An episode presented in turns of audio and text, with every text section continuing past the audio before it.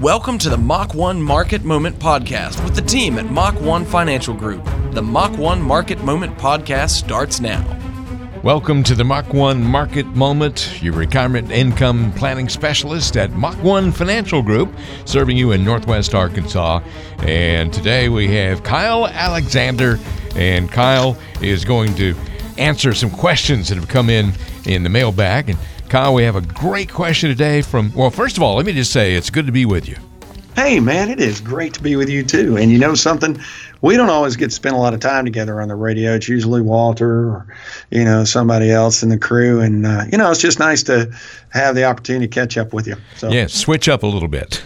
it's good. It is good. But it is awfully good to be back with you. And today's question is from Bell in Centerton. And Bell says, I maxed out my Roth IRA contributions last year, but then I ended up having an awesome sales year. And I made more than what's allowed for Roth IRA contributions. Am I in trouble? It feels silly that I'll get punished for being responsible and saving money. so, Bell, that is a fabulous question for this particular tax season because there's a lot of conversation going on about Roth conversions and some other things that we've talked about in the past. And before I even get started, congratulations on your great year. I'm glad you had a, a good, productive year and, and got some additional money that perhaps you didn't even expect. That's great. So, not to worry the question that you asked is uh, is one that happens pretty frequently. I think for a lot of high earners that are they're on the cusp of taking it to the next step in terms of their income. So don't let this bother you too much. Okay. The term for what has happened is actually called an ineligible Roth IRA contribution or an excess contribution. And of course, this may involve a penalty that you have to pay to the IRS uh, if you don't handle this right, or even if you do the handle this right, sometimes it can involve a penalty. But since I don't know all of the specific circumstances that you're falling under or any of the perceptions that you have about why you're going to you know be in trouble for making an excess contribution let's define some things and also make some assumptions okay so my first assumption is if you made more than $193,000 as modified adjusted gross income in 2018 and you're filing jointly with your spouse, you are correct that the Roth contribution begins phasing out at that point. And if you're under 50 and you're you're not in the phase out environment yet, you can contribute up to $6,000 to your Roth IRA directly. And uh, of course, if you're married, that can be doubled if your spouse makes enough money to cover that $6,000 contribution for a total of $12,000 towards an IRA. Again, if you make less than $193,000 in MAGI. So, all of that being said, if you are 50 or over 50, you can contribute up to $7,000 to a Roth for a total of $14,000 in Roth contributions, again, if your spouse made enough money for you to both contribute. So if you meet these parameters, you actually don't have any worries. Again, if you're under the 193 threshold.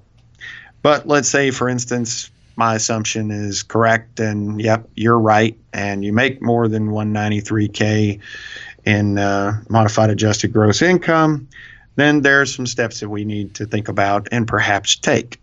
All right, so let's talk about these next steps. If you did make an excess or an eligible contribution, how do you deal with a tax penalty?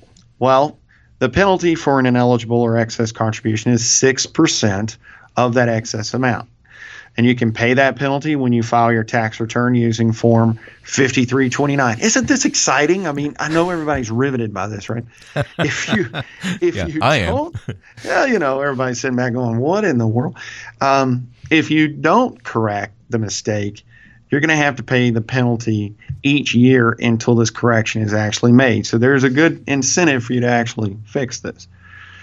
So how do I correct the mistake? If you can and you actually do file a recharacterization, meaning that you transition these contributions from Roth bucket to a traditional IRA bucket, uh, you can indeed transfer that excess or ineligible contribution plus any gains that they call net income attributable to this traditional IRA. Again, if you qualify, because you can obviously make too much money to get a tax deduction on a traditional IRA as well.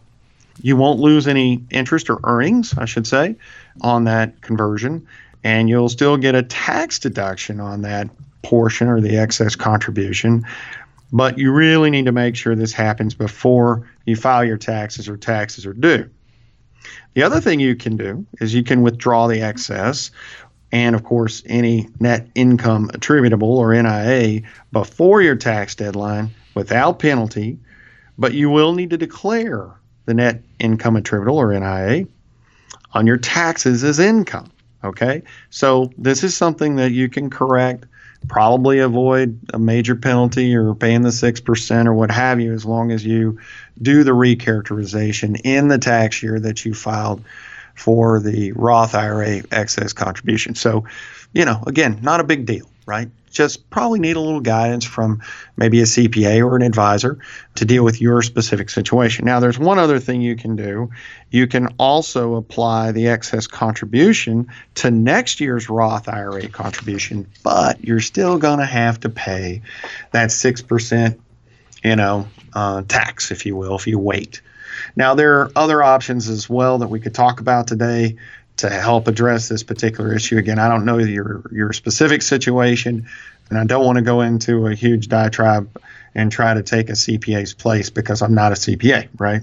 Yeah. Uh, I don't want to give tax advice either because I don't know your, your unique circumstances. But these are some good general rules of thumb that you can consider.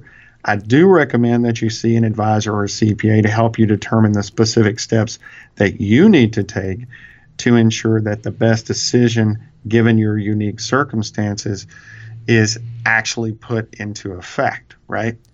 And of course, we here at Mach 1 would be more than happy to sit down with you and help you figure out what those next steps look like. We're not going to charge you for that.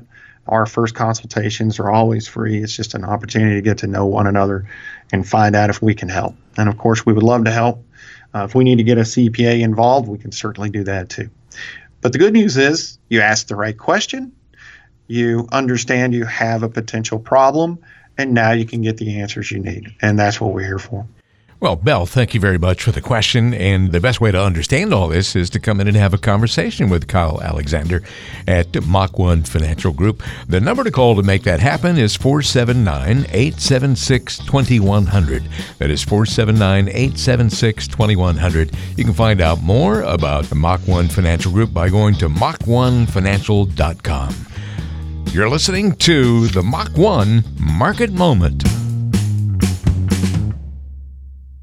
Advisory services through Capel Advisory Solutions LLC, DBA Fusion Capital Management. Investments and or investment strategies involve risk, including the potential loss of principal. Please see full disclosures at www.mach-1financial.com.